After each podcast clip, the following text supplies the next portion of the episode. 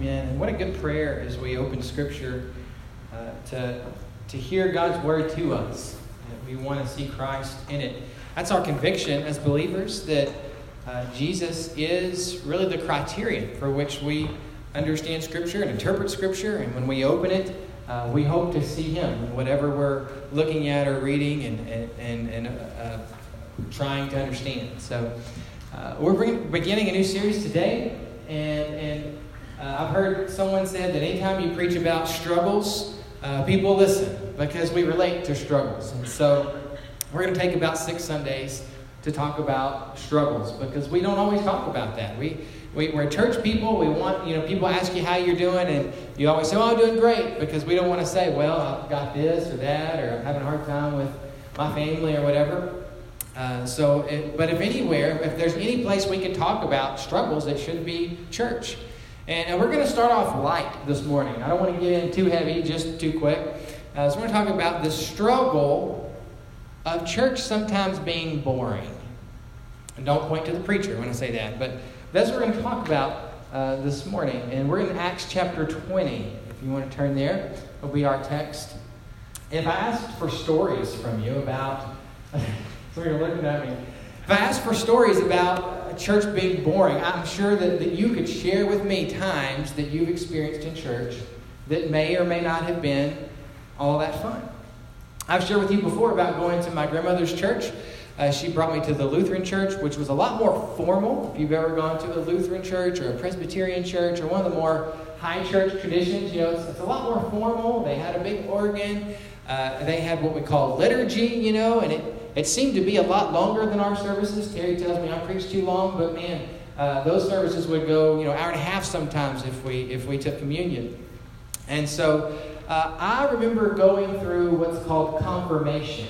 And, and Lutheran kids go through confirmation, or at this Lutheran church, we went through confirmation starting in seventh grade. And, and basically, that's a two year class that you take where you learn all the stuff you're supposed to believe as a good Lutheran boy or girl. And part of your duties when you're going through confirmation is to be an acolyte. And an acolyte would sit on a pew to the side of the altar with the candles. And we have, what are those things called you light the candles with? Those big fancy sticks. Uh, and we would light those candles when the, during the prelude, the big organ would play the prelude, we'd light them, and then we'd go sit over there, and then during the postlude, we'd get up again, and it's shaped like a bell, little thing, then you we extinguish them. And that's really all we did. But we sat up in front of the church the whole time, and everybody saw us. And uh, I don't know why they decided seventh grade is a great time for confirmation, because seventh grade boys are not interested in confirmation. They're not interested in lighting candles. Uh, I don't know what they're interested in. Maybe, you know, EJ's the youth guy. He could tell you what they really are interested in. But, but I wasn't interested in any of that as a seventh grader. And I remember sitting in that little pew and just nodding off and falling asleep in front of the whole church. And my grandmother would, would just, you know, let me have it after church. You fell asleep in front of the whole church. Well, church is boring, Grandma. I mean, what do you expect? But I'm not the first kid to ever have been bored in church, and I wasn't the last. I guess it's been a month ago. Uh, I was sitting right there. Was, we were having a normal celebration of praise, and we were singing, and uh, Glenda Brown was, was standing behind where she's not there right now, but her usual spot behind me with her granddaughter Kenley. And, and as we're in the middle of singing, I hear, meow, meow. And I tell you, it sounded like a real cat. And hey, we've had dogs out here before. You know, church members have brought dogs. So I just thought, hey, you just never know. You know, maybe Britt brought a cat for some reason. And I turn around, look behind me, and I don't see a cat. And so I turn back around and I start singing. And right, right when I'm about to get into my worship place, you know, I meow, meow. And I turn back around, and, and you know, there's Kenley just looking at me with her sweet little eyes. And I thought, surely not. You know, that's not. It just sounded too real. And so I turn back around, and then finally, a third time after I start singing, I hear meow, meow, meow, meow, meow, meow, meow. And the thing that finally gave it away wasn't Kelly, it was Glenda saying, Shh, you better stop it right now. And I just had these flashbacks of my grandmother saying, Sit still, be quiet in church. You know. And I couldn't help but smile because because I've been there. I've fallen asleep in church and I've howled like a dog in church with my grandmother. That's another story. But the time church got interesting, finally started getting interesting for me, was, was about the time I was 15. I started uh, sharing with you before going to my, my, my home church where I really professed faith in Christ at. And, and it became interesting because the worship was a little different. A lot of factors went into it. I felt like I could understand worship there a little better. Uh, the preaching was a little more interesting. Uh, and, and, it just connected with me. I, I, professed faith in Christ. I got involved in a youth group, and before I knew it, like I was just doing everything at church. I was there all the time. Every time the doors were open, I was doing something. I went on mission trips. I went to camps. I helped out around church. I swept the floor. You know, just whatever needed to be done. I just kind of jumped in. And then one Sunday, I remember the pastor's preaching. He's probably preaching about sin because my first pastor liked to talk about sin a lot. And, and uh, I remember sitting there about maybe a third way into the sermon and realizing I know exactly what he's going to say. I've heard this sermon before. I mean, not exactly. I mean, I didn't. I, it wasn't the exact same sermon, and it wasn't a, a search. But I could just. I'd heard the pre, his preaching enough to know. I know where Brother Ed's going with this today. And some of you are saying, "Yep, Matt, I've got you down too. Eight years, you know, you, you preach the same stuff over and over." That happens, doesn't it? Doesn't matter how great of a preacher you have, or how great the music is, or how wonderful and sweet, and encouraging the church might be that you're at, or how or how how much they're doing all the stuff Jesus said that a church should do. At some point, church gets boring. Sometimes it just happens. In our church, we have kind of what I call seasons. I think all churches have seasons of activity, and, and this just happens to be during the fall, one of our active, busy times. We celebrate the anniversary, we have fall stuff going on, you know, before we know it, Christmas will be here. There's just a lot of things going on. And, and pastors like it when there's stuff going on at church because it usually means there's more people in the building, and it just seems like things are going well when there's more people at church. It's a busy time of the year, it's an important time of the year. But then there are seasons in church life, and every pastor will tell you, a, the dreaded summer slump. You know, when families are out, families, because, because of kids being out of school, not, not only may they be on vacation, a lot of families end up going on vacations, but, but also people just get out of the routine during the summer, don't they? And, and sometimes church is one of those things that suffers because kids get used to sleeping in and uh, they, they get out of the routine in the summer and get back in in the normal course of the year. That, that's just kind of part of it. And, and, and we don't like that part as much as pastors. And, if someone came to our church, maybe in a certain time during the summer when it was low in attendance, maybe maybe EJ and myself or, or Alice or Terry might be out as well. And you look around and you say, well, the workers are gone, the people are gone. This isn't a very exciting church. It's kind of boring. But it's just part of the regular season of church life. We have up and down years in church life. 2000, I don't know, I'm sure no one else keeps track really except us in the office, but uh, last year, 2017, we baptized over 10 people. I mean, that's a lot for a church our size. That's a lot of people. This year, we baptized three. We have up and, up and down seasons sometimes. We have seasons where we build new things, we, we renovate rooms, we build kitchens and redo parking lots, and then we have years where we don't do anything like that. That's just the normal season of church sometimes.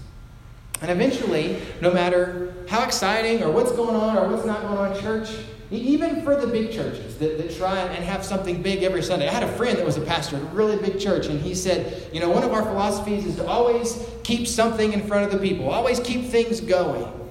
And, and finally, he burned out at that church. It was in Conroe, it was a huge non denominational church, and he said, I just felt like every Sunday I had to outdo the previous one.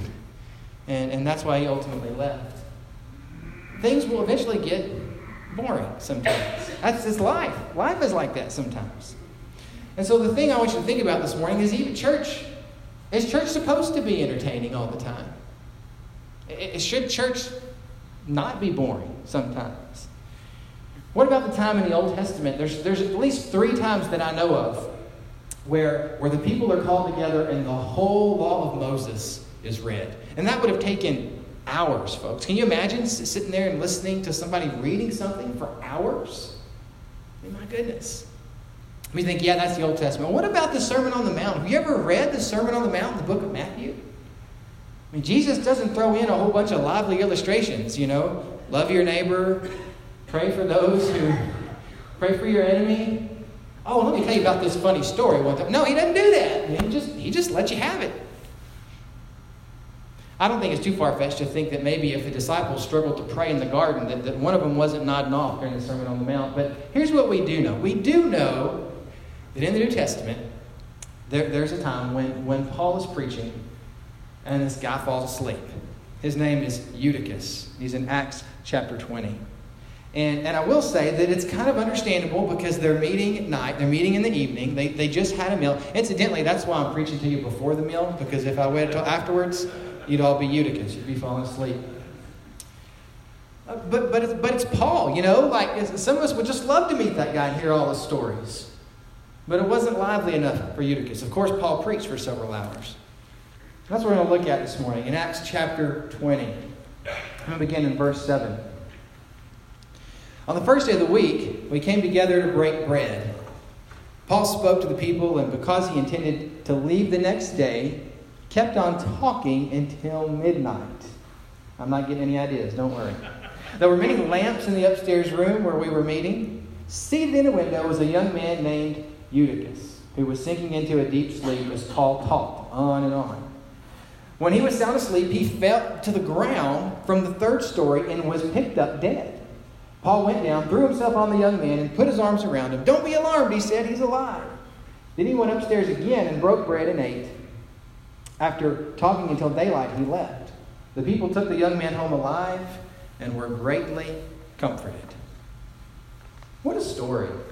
I mean, some, of you, some of you hadn't heard that story. You're looking at me. That's pretty bizarre. What, what, a, what a unique story to be in the Bible.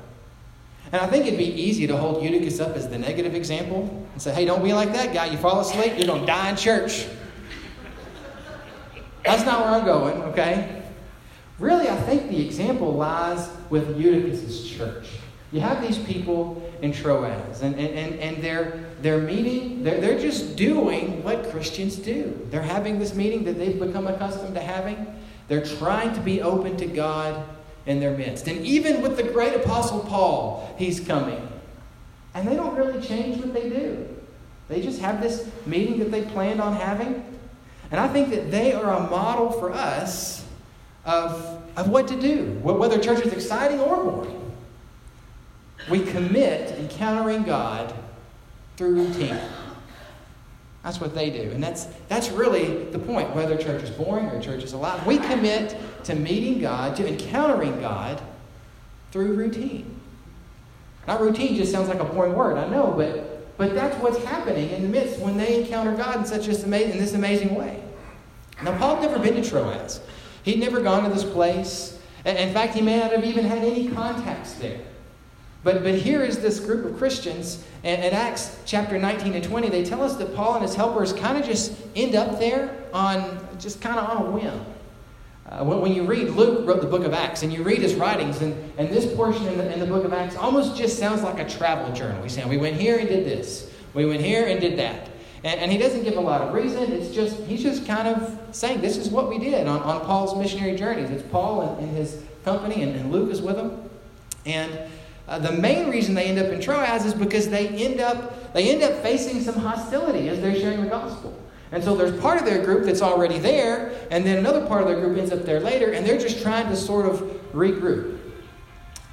And then in the midst of that, in this in the midst of them getting regrouped and finding this spot, we read in verse 7, this, this is amazing. We read in verse 7, this is the earliest evidence we have that Christians met together regularly on the first day of the week. It just simply says, on the first day of the week, we came together to break bread. Paul spoke to the people, and because he intended to leave the next day, he kept on talking all the way until midnight. And that seems like a you know not a big deal, but it's it's pretty cool to think about that we do what we do as Christians all these years later because of what this earliest group did. And here's this group that up until this point in the Bible, nobody even knows who they are. Just this anonymous group of Christians. They're meeting together, they're worshiping, they're having the Lord's Supper, and they have no idea what's about to happen in their midst. Has that ever happened to you? You just go to church and it's just another normal Sunday. In fact, you may not even be all that engaged with what's going on, but, but you're just kind of there you know, you're, you're, you're thinking about all the other stuff you got to get done before the week starts, and then something happens, whether it's the sermon or whether it's a song or whether it's just something a friend says to you, and, and you just encounter God. Ever happened to you? That's, that's what happened to these folks. And it's not because, you know, when that happens, it's not necessarily because you do something different or you go to a different church or you think about something different. You're just, you're, you're caught up in this really holy routine that you've been doing, some of you for, for years and years and years, for longer than, than I've been alive, maybe. And God speaks to you. God, you encounter God in that way. Oh, and, and since Paul is here, they say, since he's here, let's let him speak. You know, here's this guy that's been doing all this mission work, and you know, let's let's let him speak at our meeting. And everybody's happy with that except Eutychus, right? And what do we take from Eutychus? I mean, if, he's not the negative example, I mean, I, think what we can see in him is when we're encountering God, when we commit to encountering God through routine, we also have to be aware of our own needs and our own feelings. I, I do find it interesting. Eutychus is never scolded, you know. Don't, don't you think that if this was something that, that Luke was, was really setting up as a negative example, he might say, Now don't be like Eutychus, lest the Lord zap you, just like happened to him, right? Now, on the other hand, I also don't think this is not an excuse, Larry. I'm not saying the pastor's not saying it's okay to sleep during the sermon. That's not where we're headed. My point is, it would have been understandable for this guy to be tired. It's evening time. They've, they've probably had a meal. Uh, they probably worked. It's not the Sabbath, so they probably worked during the day. He's probably tired. We don't know how hard he worked and what he did. Maybe he had low blood sugar. We, we don't really even know.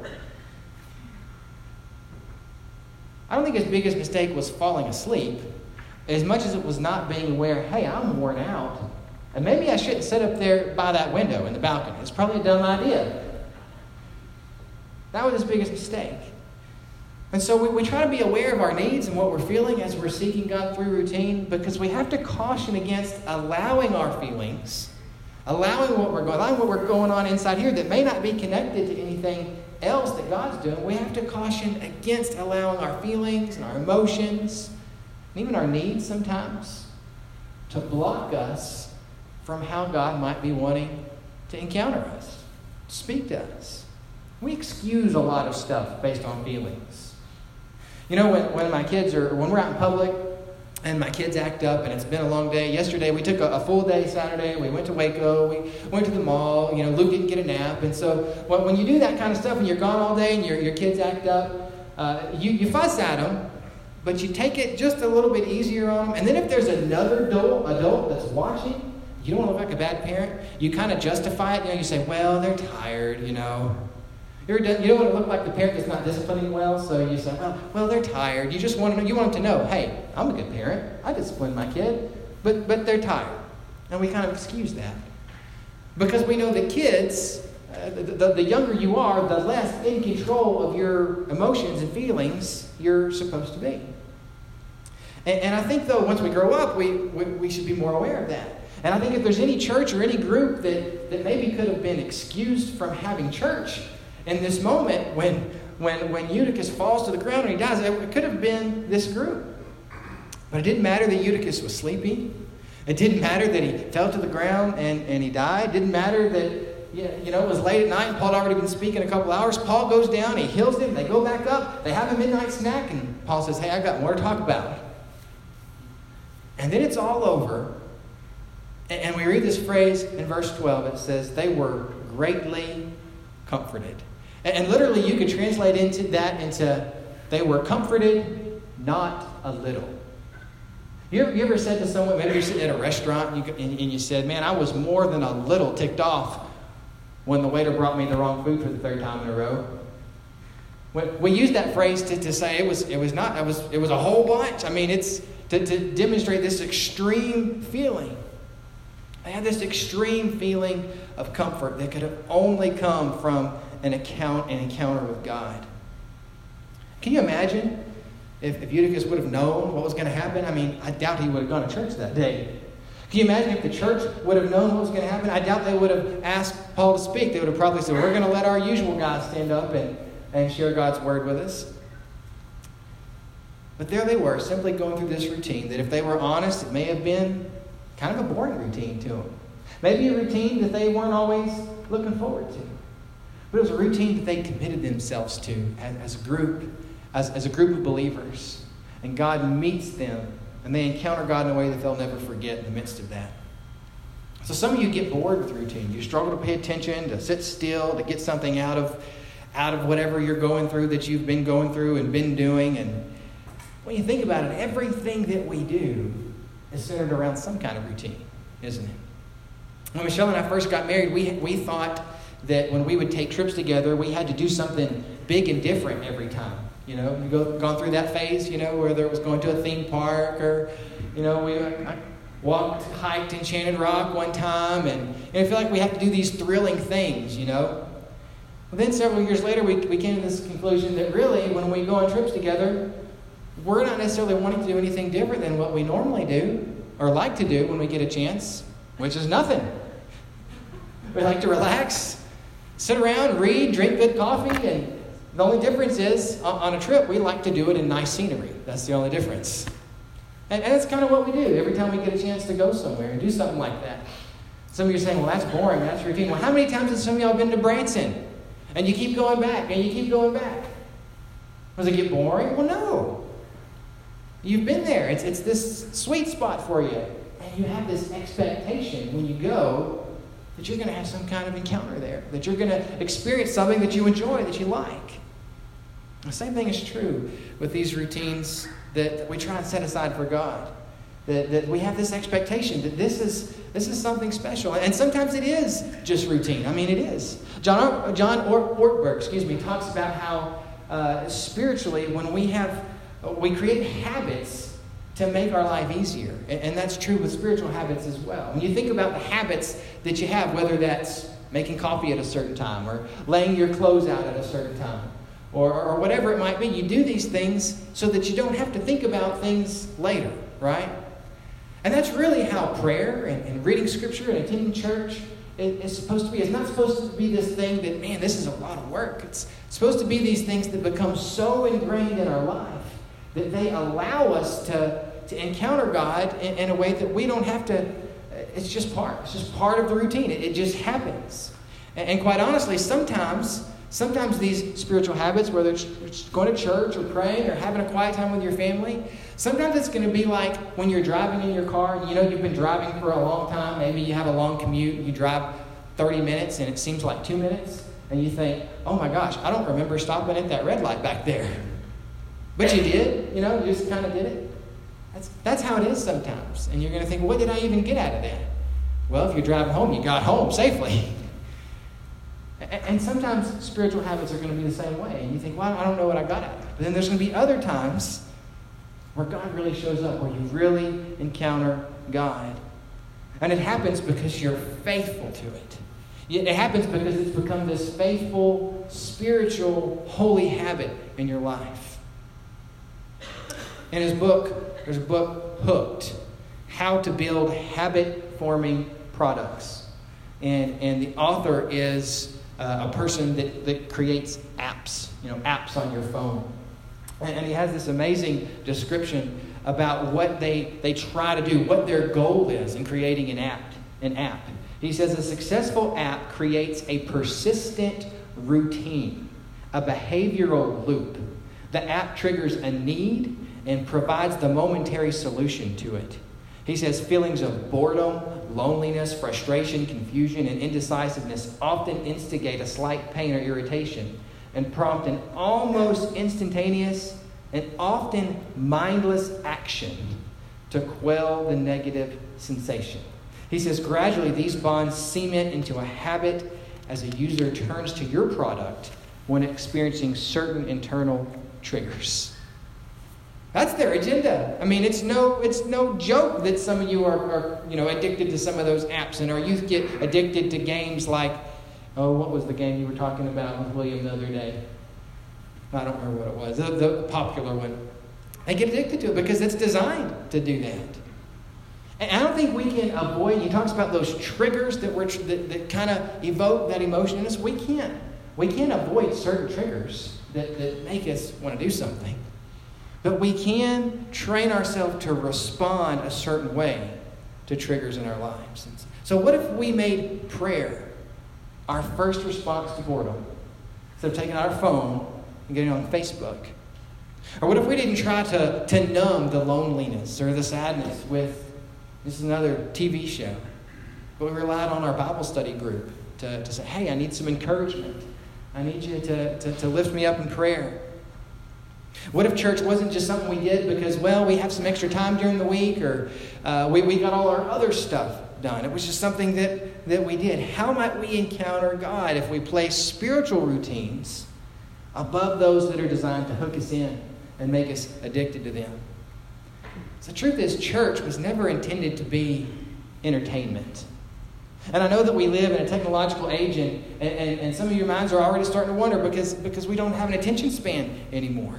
And church isn't necessarily fun all the time. But uh, there are some churches that try to acquiesce to that. They say, well, no one has, you know, everyone's, we, we got to always provide fun stuff. But I also think if, if, if you learn to just be persistent in the routines that, that, that you have, to be faithful, to be obedient, whether it's fun or not. You might find yourself as an adult, as a grandparent, with grandchildren that lead worship in your church. You might find yourself in a church with, with children that serve and do things and, and aren't always asking, well, when's church going to be over? Because it's become, it's become part of their routine as well. You might have faith that is sure, even if your mind is not sometimes. Now, I know that statistically speaking, going to church one day is not necessarily going to make your next day great. Statistically, it, just, it may not. And, and, having a Bible study with your family and, and prayer time, that's not necessarily going to make your kids obedient. These things form habits and they form routines and they create responses from us that shape us over time into people that look more like Jesus. So this morning, as we get to the end of this and, and, and think about church, the question is not what do you do when church is boring. The question really is how do you arrange your routine so that you can be more open to encountering God? Whether church is boring or fun or whatever. Pray help us to do that. Pray with me. God, we all have seasons in our lives, and sometimes those seasons affect how we interpret church and experience church. Our age affects that. Our health affects that. Our emotions affect that. And so, God, I, I don't pray that you would take away all the things, but because sometimes that's just it's just not realistic to think that we'll never be bored or we'll never uh, we'll, we'll never not have emotions that want to divide our attention. But God, we do pray that in the midst of all that we have going on, that you would help us to have holy habits you would help us to be motivated to ingrain in ourselves as a church things that, that point us to you regularly. And God, in those moments where some, some of that just seems like autopilot, I pray you'd be working in our hearts and in our souls in ways that, that maybe we won't even understand until years later. I hope that to be part of who we are as a people, as your church. We ask in Jesus' name. Amen.